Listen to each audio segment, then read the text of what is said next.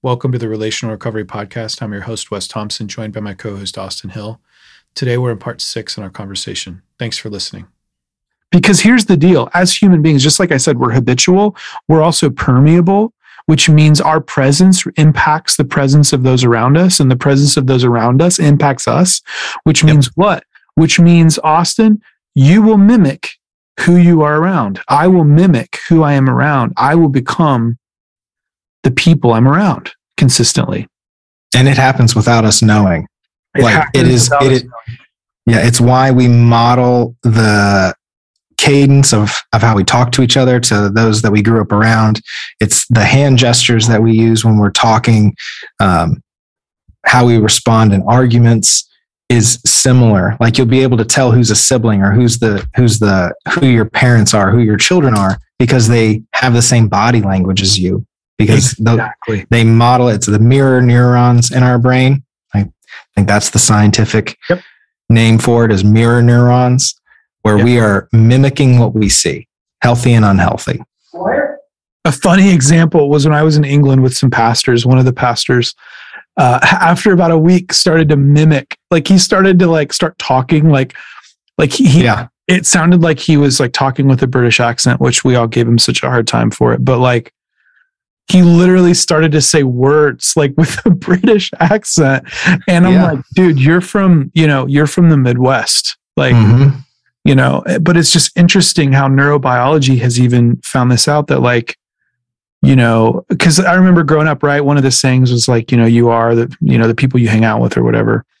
Mm-hmm. Um, but it's true. It's very true. It yeah, it's like I've I experienced that in my family. Like my family's from the South, and my mother still has her southern accent. And, it, and i know when she's talked to her mom who still lives in texas because her southern accent is a little bit more intense after she's talked to her mom. And it's but it that it's it's subconscious. It's not like we're choosing to talk differently. It's like i don't have a southern accent because i grew up here. Yeah. So it it's it is those intentional and unintentional things that happen when you're around a healthy community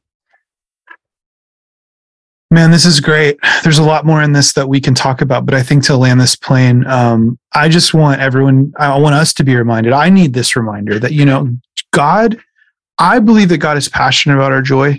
God is passionate about our flourishing, right? Isaiah 61 3. I mean, a crown of beauty instead of ashes, oil of joy instead of mourning, garment of praise instead of a spirit of despair.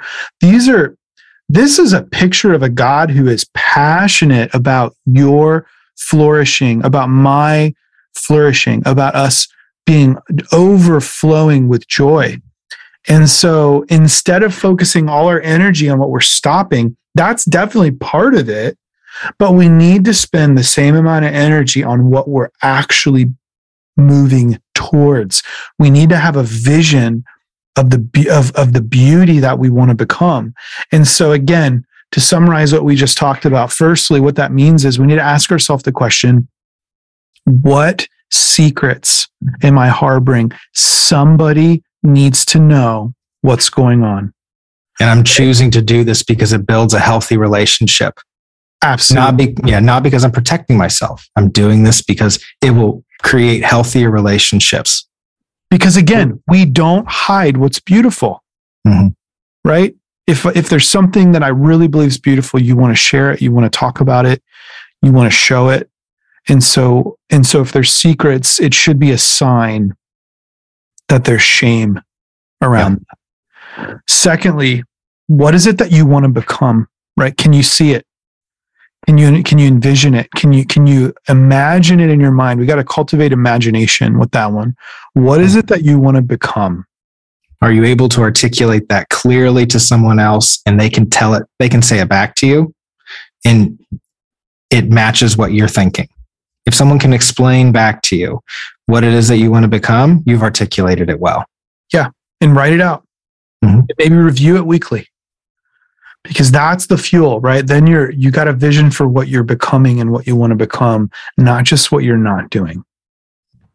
Thirdly what is it that you really love? Right?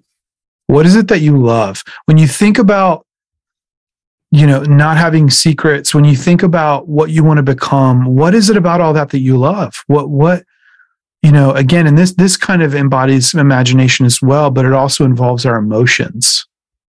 Um, which again, addiction kind of numbs us to. But as we, as we start stop, we, we stop certain behaviors, we start to get a clearer head and a clearer heart I think it's, you know, emotions start to come to the surface and we can ask ourselves, man, what is it that I long for?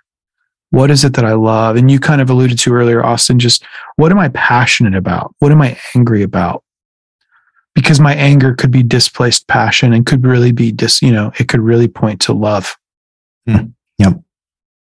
And then lastly, who is your community? Do they embody what you want to become? because if the people you're surrounding yourself with, the community that you're consistently running with, if they don't embody what you want to become, then you're not going to end up in a place where you want to be. Mm-hmm. Because, look, because yeah, you will mimic who you're around.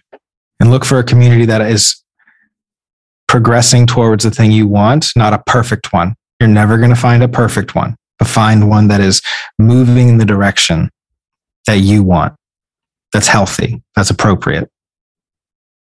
Thanks for listening to this episode of the Relational Recovery Podcast. We'll be back tomorrow with a new conversation. We'll see you then.